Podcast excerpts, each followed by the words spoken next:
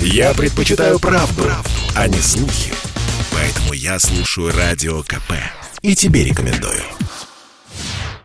Пара крупнейших компаний-ритейлеров, в чей состав входят сети магазинов «Пятерочка», «Перекресток», «Карусель» и «Магнит», готовы ограничить свои наценки 10%. Об этом они уведомили Федеральную антимонопольную службу в январе. Правда, лишь на определенный список товаров. В него входят свекла, морковь, капуста, картофель, лук, питьевое молоко, творог, кефир, сливочное масло, сахар и некоторые виды хлеба. Но по мнению государства 10% слишком много. Минсельхоз, Минпромторг и антимонопольная служба хотят убедить ритейлеров дилеров установить максимум для наценок вдвое ниже – 5%.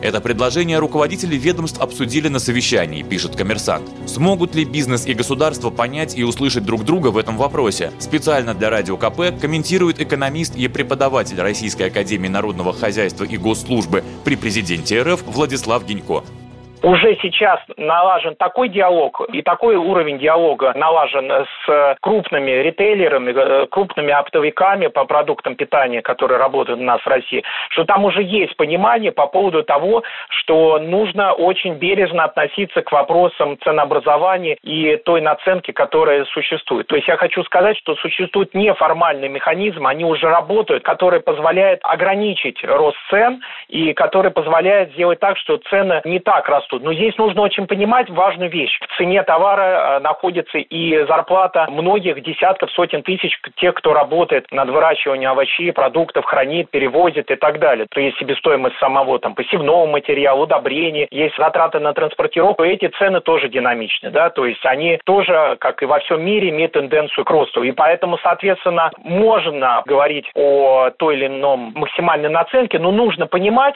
что мы уже живем в экономике, где цены цены неформальным образом регулируются. И это есть такое, знаете, саморегулирование. Заморозить максимальную наценку на 5% государство предлагает до начала нового сельскохозяйственного сезона, то есть до 1 июля этого года. Согласятся ли ритейлеры – вопрос открытый. Слово директору Национального плодоовощного союза Михаилу Глушкову. Ну, насколько я понимаю, что да, они готовы на это пойти, но не по всем позициям, а по определенным позициям какие-то конкретные позиции там овощей, конкретные позиции хлеба, да, там молока. В целом, я думаю, что эта мера, конечно, окажет определенное влияние на снижение цен, должна позитивно сказаться для доступности нашего продовольствия. Тем временем, только за январь на 2% подорожала капуста, почти на 1% сахар и морковь, примерно на полпроцента молоко и картофель.